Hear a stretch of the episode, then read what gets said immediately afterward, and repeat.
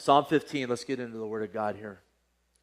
And we got six verses before us, which is good because I got 37 minutes. Actually, five verses, but these are, these are packed, these verses are packed full of truth. So let's read them together and then dive into this. A Psalm of David. Lord, who may abide in your tabernacle and who may dwell in your holy hill? He who walks uprightly and works righteousness and speaks the truth in his heart. He who does not backbite with his tongue, nor does evil to his neighbor, nor does he take up a reproach against his friend, in whose eyes a vile person is despised, but he honors those who fear the Lord. He who swears to his own hurt and does not change.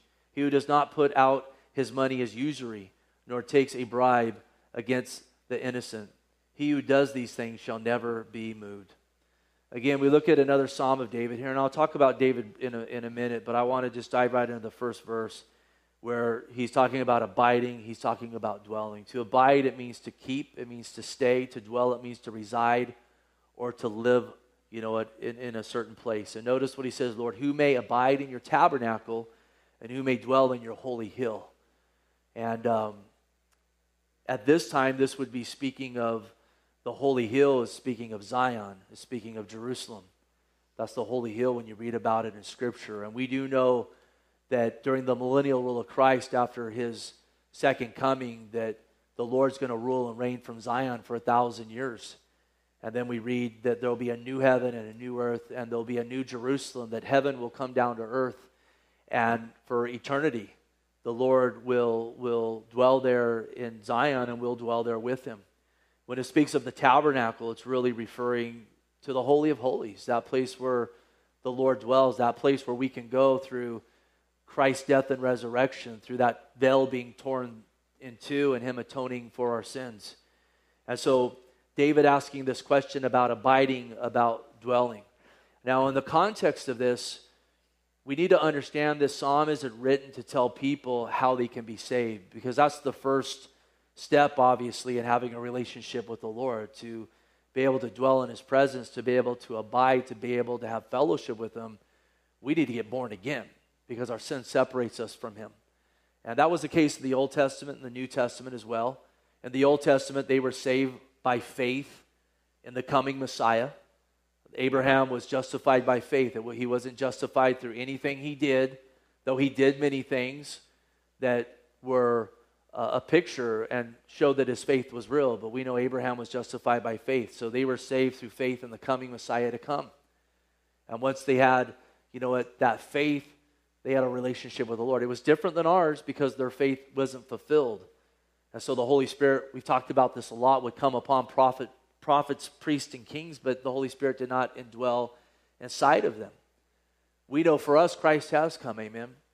He's died for our sins. He is resurrected from the grave, and we are saved by grace through faith in Him. When we acknowledge that we are sinners and our sin separates us from Him, we repent, which basically is me saying, I'm going to turn from my own way. I'm turning from whoever I'm putting faith in to be my God. And everyone has a faith in a God, whether they know it or not. Even the atheist is trusting in his own belly and is saying, I'm turning from this to put faith in Jesus Christ. I'm putting faith in the God of the Bible. I'm putting faith in Him, and I'm wanting Him to direct me now. I want to come under His Lordship. And so, by His grace, through faith in Him, faith and repentance, I really believe they're the same thing. And we receive salvation. But one thing we need to understand, and this psalm is written towards those that have salvation, um, that now daily we have a choice of whether we want to walk and abide in Christ and dwell in fellowship with Him. And this psalm is written to the believer. Um, it's written to the believer when it comes to his daily walk with the Lord. Does he now want to walk in his Christianity? Does he want to have fellowship with the Lord? Does he want to abide in Christ?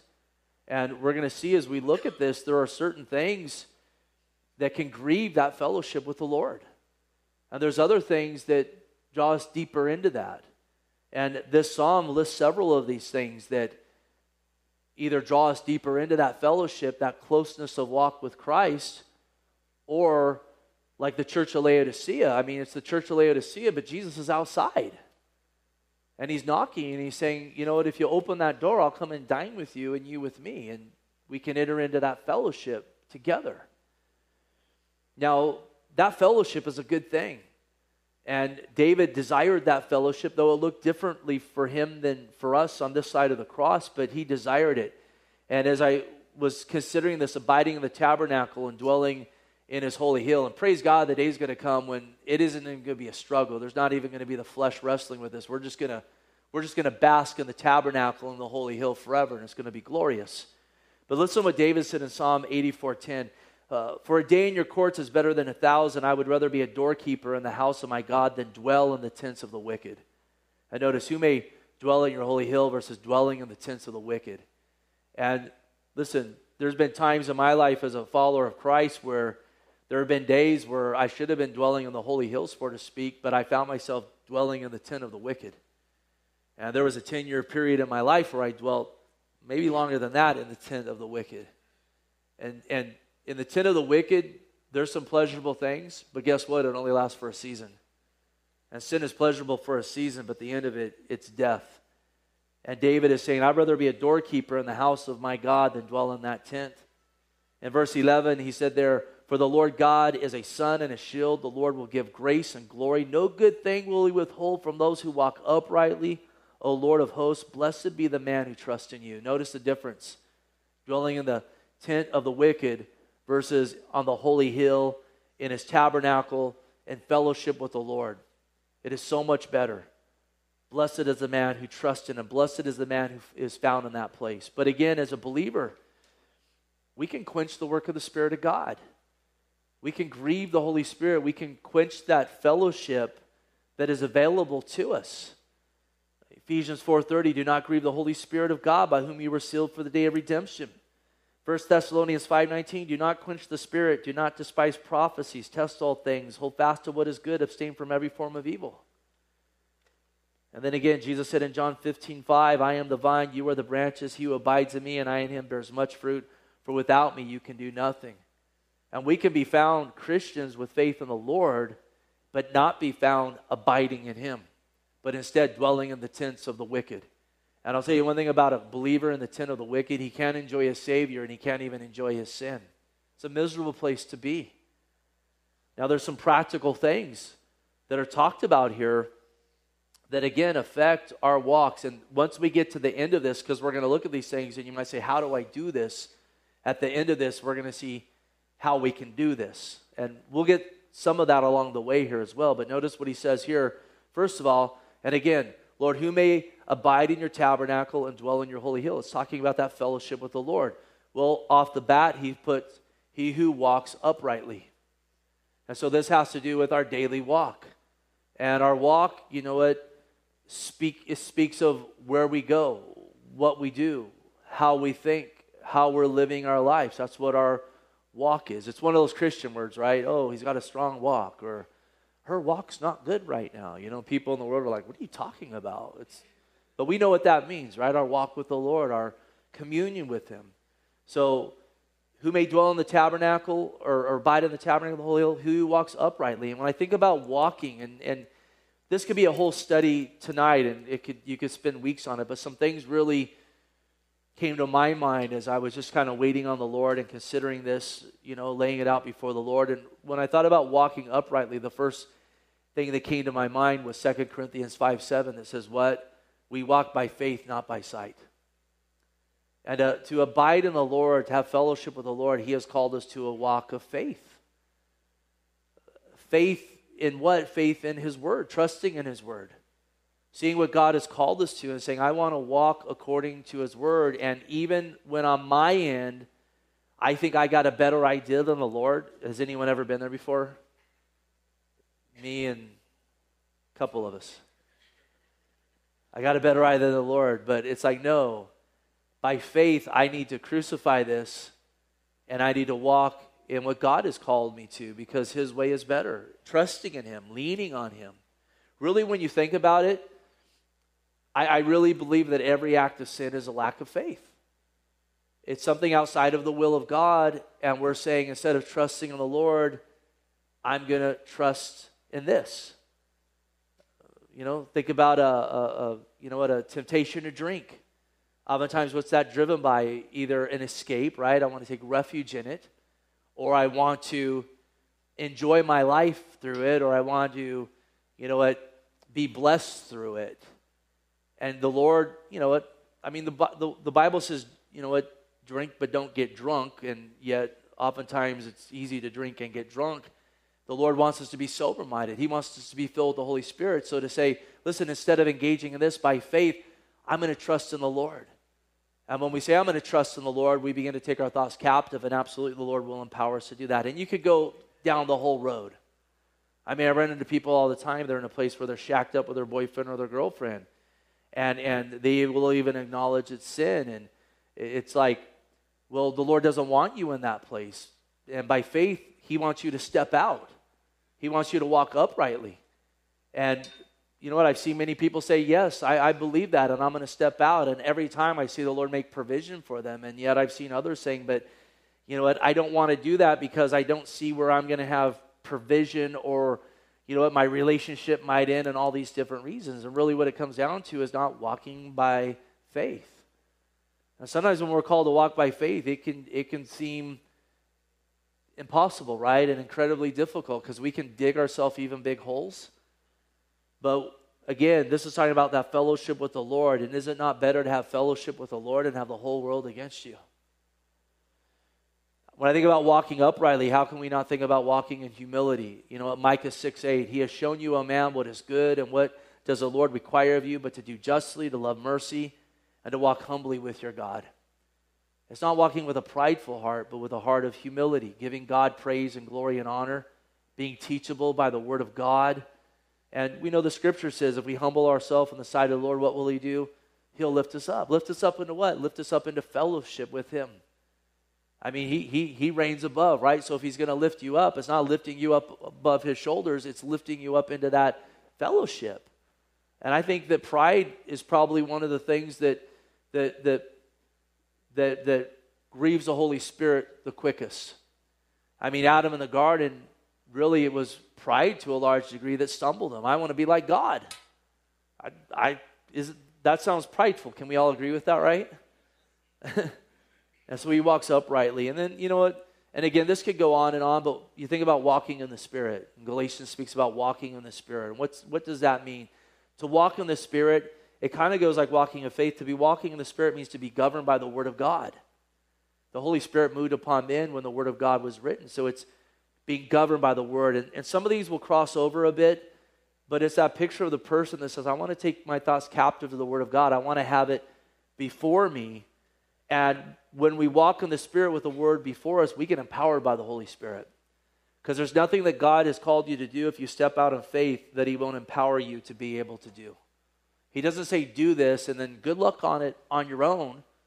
But absolutely, when we step out in faith and we're governed by the Spirit of God, the Lord meets us. I mean, all of us before have, have stepped out into things, and then you step back and you, I don't know how I did that. Well, you stepped out in faith, and the Lord empowered you to do that. Notice next he says, and works righteousness. And righteousness would be speaking of those things that are upright before Him, those things that are right before God. There's a lot of people that are doing things, and I see more of this in this world that is just so upside down that they do works and they say, I'm doing a work unto the Lord. And you're like, this isn't even a righteous work. This is unbiblical what you're doing. And, and I could go off on a tangent on that, but I won't do that because we've talked about that a lot of times. But this is talking about doing a righteous work. So where, where we are walking in again what God has called us to do and, and according to his word. And it's really a thing where we're not just hearers of the word, but we're doers of the word.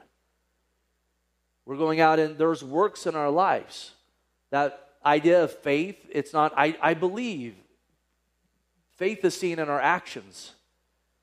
When we step out and we actually go out and we do. I mean, it's James 122, be doers of the word and not hearers only, deceiving yourself.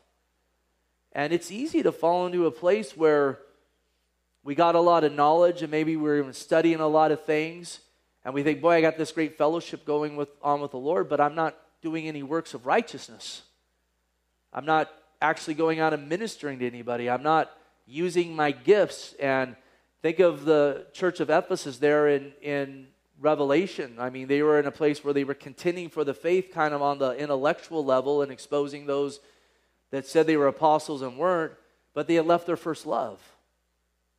And when you leave your first love, it's going to be seen oftentimes in how you're loving others. And a lot of these works revolve around ministering to others.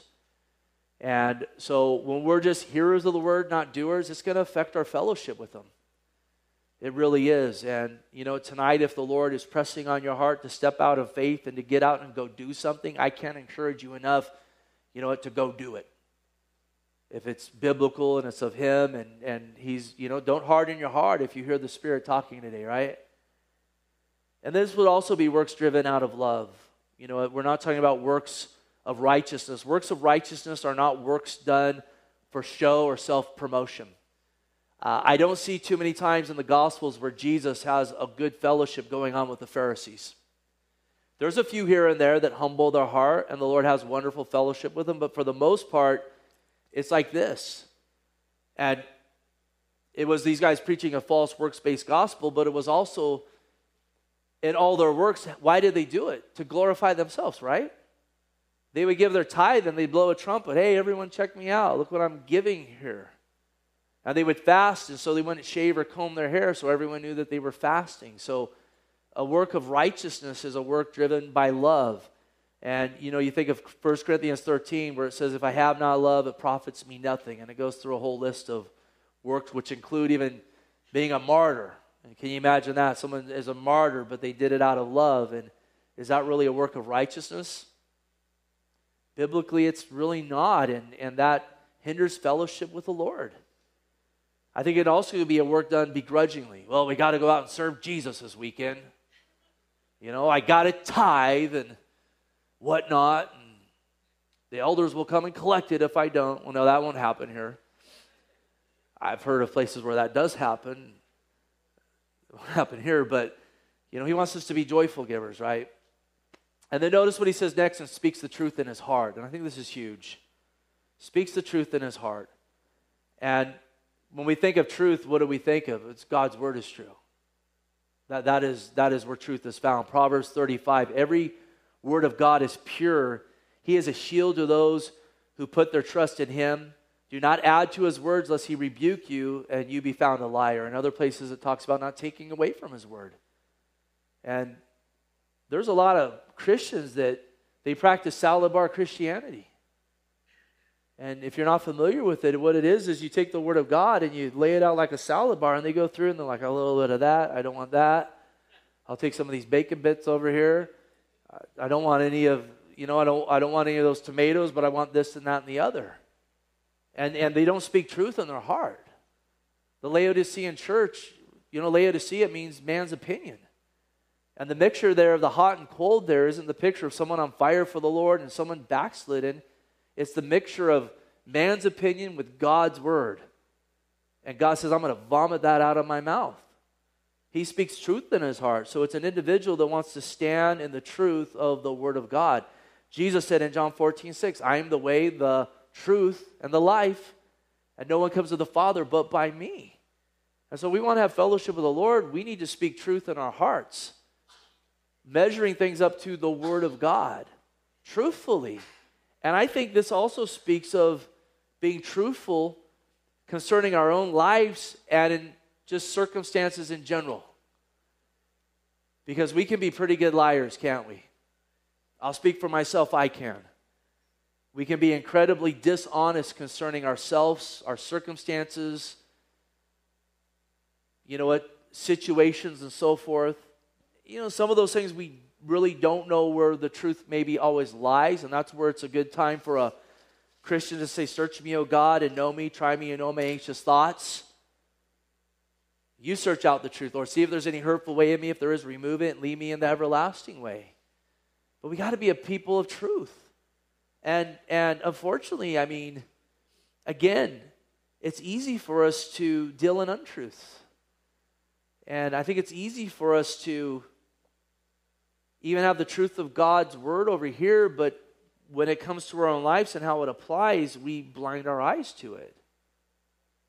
You know, there is some truth when it comes to people getting delivered out of addiction there's a, tr- I, I think there's a big element of truth and it starts by admitting you have a problem, right? I mean, we got to say we admitted we were sinners, right? Oh, I'm, I want to come to Jesus, but I don't want to admit I'm a sinner. Well, that's coming to Jesus. You admit you're a sinner. That's why you need Jesus.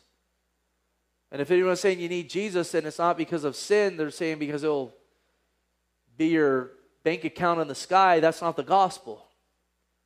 And so it started that fellowship by being honest, and it continues by us being honest with Him and being honest with who we are. And, and that can be incredibly fearful for a lot of, or frightening for a lot of people because a lot of times in our dishonesties, and being dishonest about the circumstance, we take it, we, we hide in that as a refuge.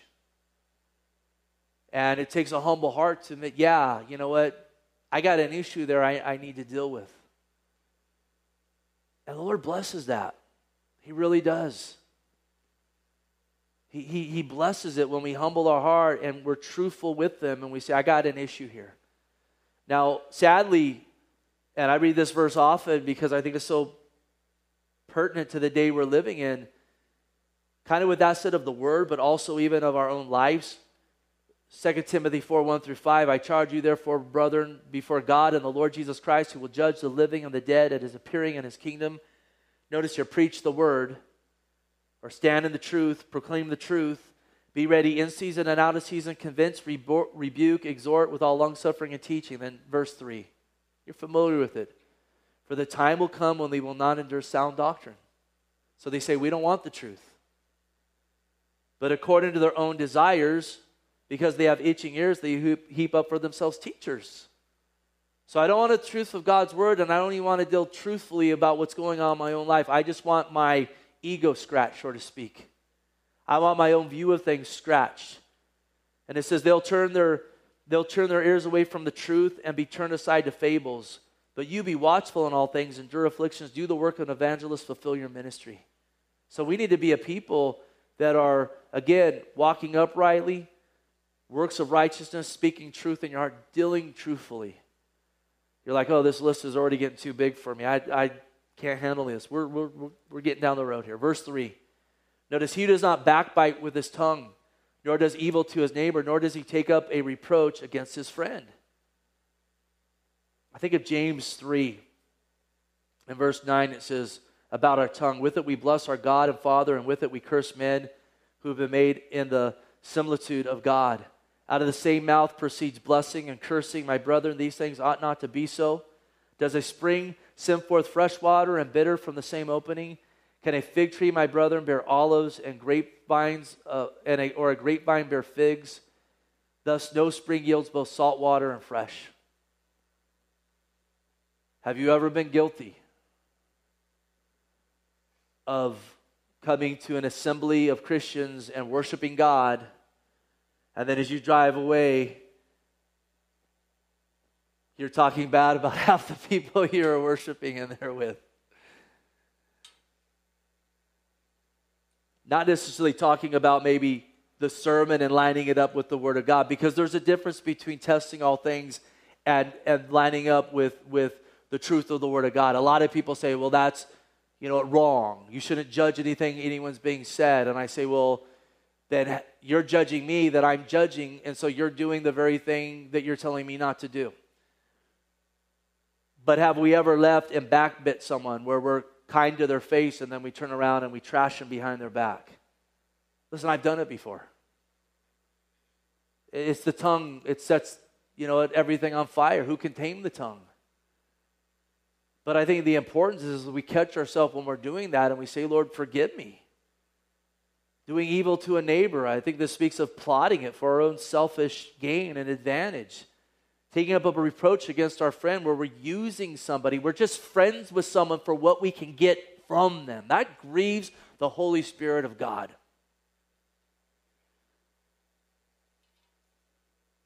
I'll be careful with my words, but I have seen many Christians over the years not care about certain people, but soon as they start a certain business, now they now all of a sudden they're all interested in someone else's life. And I'll leave it at that.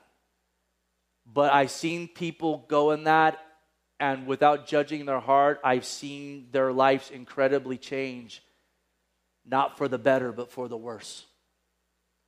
Because I think that sickens the heart of God. To say, I don't care about you until I have a product you might be interested in that I'm going to profit from if you purchase and get involved in. Now, again, I'm not making a blanket judgment. Some people believe in the product they have and they really believe it's going to be to someone's aid, but my struggle is there's something better than that product called Jesus Christ, and I never saw before where you were interested in sharing him with these same individuals. Maybe you're saying, Steve, you're being too judgmental. Look at, I see it, and I know we're all can be guilty of it. Using people for our own gain and advantage. I've been guilty of it before. I think a lot of times the church can be guilty of it the church in general. They want to bolster their attendance and their bank account. So, you know, they use flattering words and so forth, but in the meantime, they really don't care about those individuals. It's part of the fallen nature. We're selfish people. Outside of Christ, I'm a selfish individual. I am. And it needs to be die, you need to die daily to it, right? Not our pastor. Yes. Verse 4 In whose eyes a vile person is despised, but he honors those who fear the Lord. A vile person is, is someone who is a they're a willful sinner. They, they, they live their life in rebellion against God. And we're exposed to much of that today.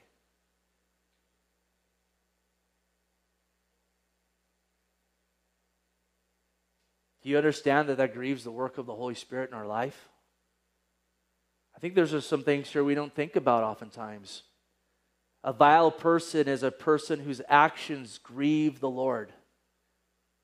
And when we don't despise or abhor those evil deeds, we need to understand that that grieves the Holy Spirit of God.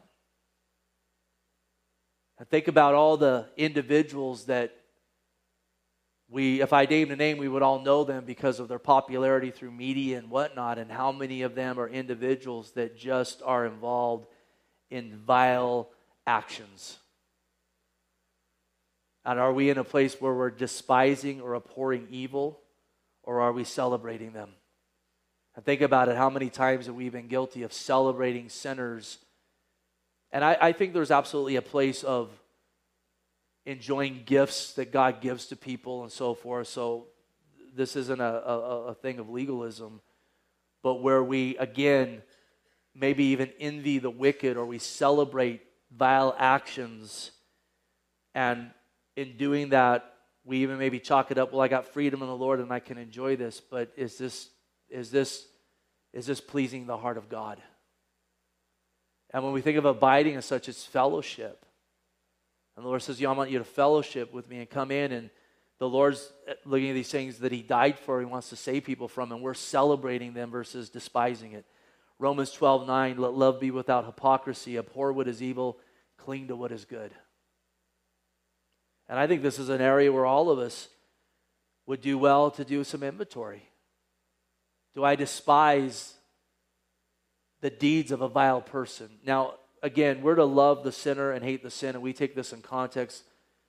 The Lord loved us while we were sinners, and He died for us. He loved the world and dying for the world, but He despises sin. And there are many people, their whole life revolves around sin and their actions, and they bring that into everything they do. So many entertainers, so many musicians,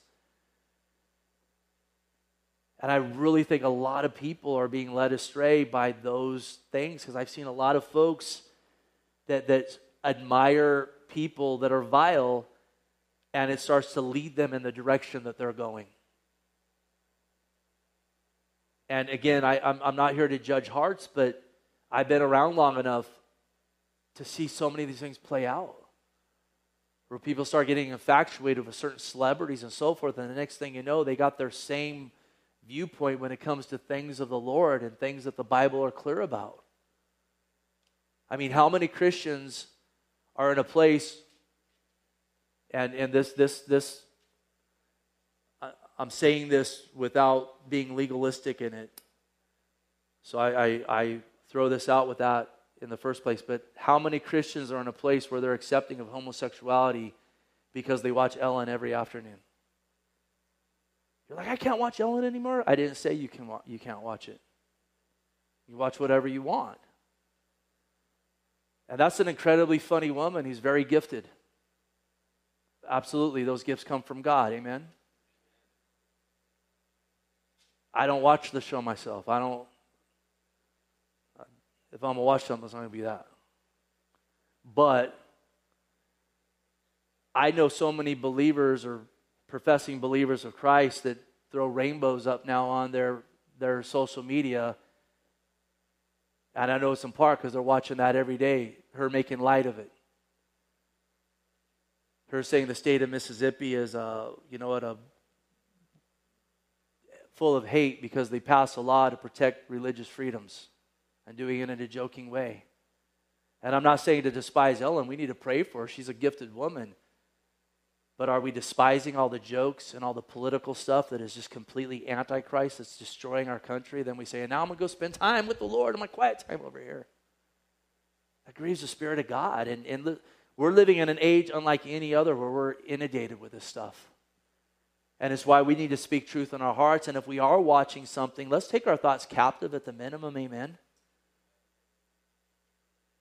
And, and God gives us things to enjoy. And listen, there's a place for entertainment and such, but take your thoughts captive versus being brainwashed by this stuff. There's so many people that are just brainwashed by vile individuals that practice vile deeds that hate God. And they do that while God loves them and is long suffering, wanting to see them to repent. But notice here, he honors, he honors those, but he honors those who fear the Lord. In other words, God wants us to give honor where it's due. Someone that fears God, someone that's willing to be bold for the truth, someone that, again, the world is not happy with and the world would shame, but has honor in the sight of God and how they're living their lives. It's the opposite of that. And now notice verse 5, or the end of verse 4. He who swears to his own hurt and does not change. This is huge. I think oftentimes this is hugely overlooked and downplayed in our culture because we're living in a day where a lot of people don't stand behind their word. They say, I'm going to do something, I'm going to be somewhere, and they, they, they not only don't give a courtesy call, they don't even show up. That's what this speaks of. You want to have, let me ask you tonight, do you want to have, is your aim to have a really bad witness and to grieve the Holy Spirit? I'll tell you how to do it. Don't keep your word. When you make a commitment to something and it's a little bit of, a, it's, it's going to be hard, a little bit of stretch, just back out and say, I can't do it. And your witness will go to pot and you'll grieve the Holy Spirit over and over again. He swears to his own hurt and it does not change. In other words, he makes a commitment and even when it hurts, even when he or she has to be stretched, they go out and they do it. Now, listen, there's going to be some times where maybe you say you can do something and it just becomes impossible. And you say, I'm sorry, and, and, and you know what? You, you deal with it. But you don't just don't show up. This is what you get when you get a, a culture that has been robbed of character because of vile things. And, and you better understand there's been a plot against this nation and against most of the nations of the world to make nations people that rejoice in vile things because your character goes, and then you become a people no one keeps their word. Because it's a, a nation built on lies and being entertained by lies and everything else. Jesus Christ said in Matthew 5:37, "But let your yes be yes and your no no, for whatever for whatever is more than these is from the evil one." And he talks here about not making oaths, but he's also speaking here of when you say yes, guess what? It's yes. You show up. I've seen people, I've seen certain people's lives radically change. They came in, they got counsel, and I said, Listen, if you do this one thing, your life will radically change. I guarantee it. You're a man who does not keep your word. Start keeping your word and watch your life radically change. And I've seen guys within one year their life incredibly change as far as their job, their relationships, their walk with the Lord. It's night and day because all of a sudden they started keeping their word. They started doing what they said they were going to do.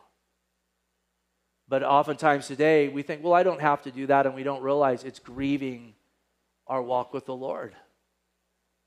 And maybe we're not even aware of it. Well, that's why we have scripture here. You want to abide in his tabernacle, you want to dwell in his holy hill, then keep your word even when it hurts. Verse 5. Notice here, he says, He does not put out his money as usury and does not take a bride against the innocent. And this speaks, again, usury is when there's someone in need and you take advantage of them in that need. Uh, all the credit cards in our country, they're guilty of usury. When Montel Williams comes on at late night and he wants to, oh, you know, I'm here to help you, call in. And then you look on the bottom and it says the interest rate's 25.5%. That grieves the Holy Spirit of God. That is ripping off and taking advantage of somebody, no matter how they got in that circumstances, that desperately needs $500 for whatever reason they use it. And you say, I'm, I'm going to get about two grand from you, 2500 maybe three grand from this $500 loan. Just so you know, all forms of gambling are usury. Lotto, the Chumash Casino, Vegas, it's all a form of usury. Because when you win, you are winning off of either someone else's addiction or someone else's disobedience because God said, go work for your money. Don't get it off the scratchers.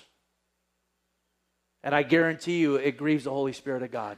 You're like, we just do it for fun. I'm not going to be legalistic about it, but it is usury. All those casinos, how do they make their money? Usury. They always win, just so you know. And it grieves the Spirit of God. I mean, these are things we don't think about often. Doesn't take a bribe against the innocent. In other words, walks in justice.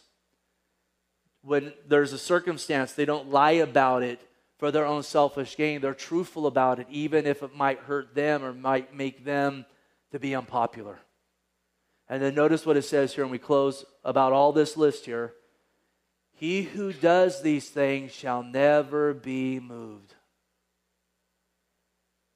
Now, again, you, how can I do any of this?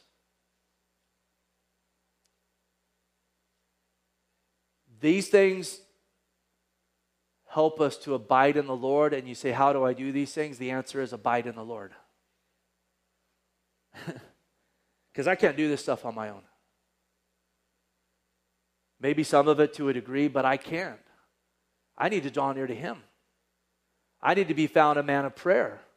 Lord, I need your help in this because I'm a selfish individual. And there's part of me that is drawn, drawn to vile things and being entertained by them and rejoicing in them. It's part of my fallen nature. And I need it crucified. Because the more I feed it, the more of it I want.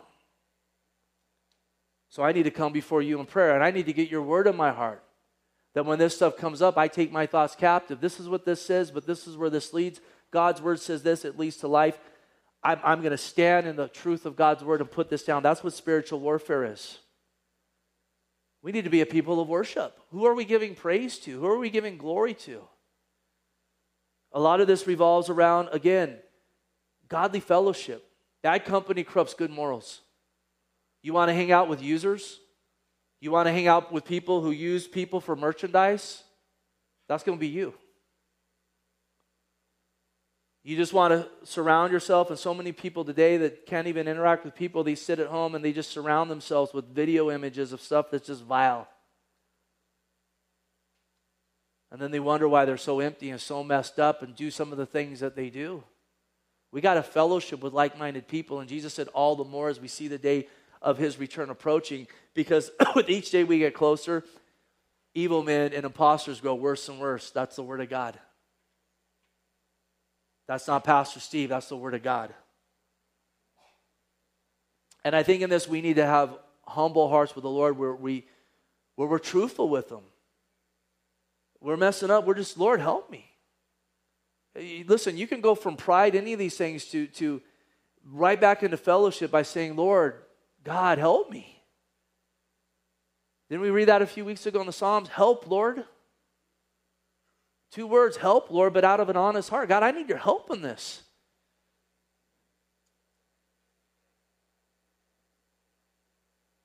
You know, this guy did me wrong, and I want to talk smack about him. I don't want to put an ice pick in his eye. You're like, that's getting out there, but listen, the fallen nature is wicked. Make no mistake about it. And all of us are capable of anything. And the minute you say, not me, you've been bamboozled. The flesh is wicked. And then notice here, he shall never be moved. Matthew 7 24, we'll, we'll finish with this. Therefore, whoever hears these things of mine and does them, I will liken him to a wise man who built his house on the rock. And the rain descended, the floods came, and the winds blew and beat on that house, and it did not fall, for it was founded on the rock.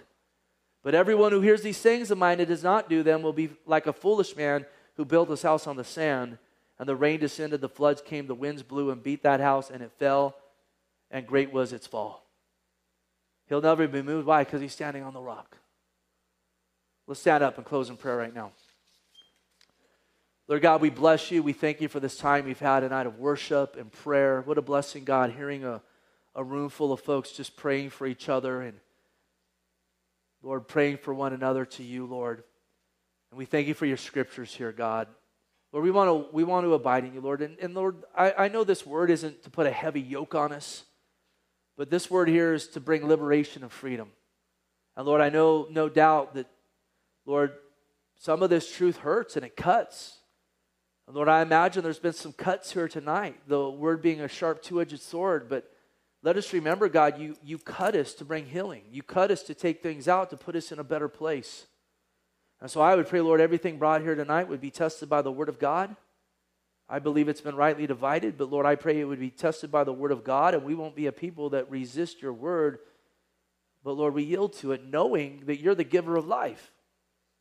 But the enemy comes to steal, kill, and destroy. So we need faith in that, Lord. Give us faith. And listen, if you're here tonight, you haven't called upon Jesus, we started with the gospel. We're sinners and we need the Savior. We need Christ Jesus. Our sin separates us from God. We're under condemnation. Without Christ, we're all going to hell. But Jesus Christ lived a sinless life, and he stood in your place to take the wrath of you upon himself. Now, the question is will you receive that salvation? Will you ask him to be your Lord or not? And that's a decision you have to make, and it's an eternal decision. The wonderful news is the Bible says, whoever calls on the name of the Lord will be saved, and that is you. Whoever.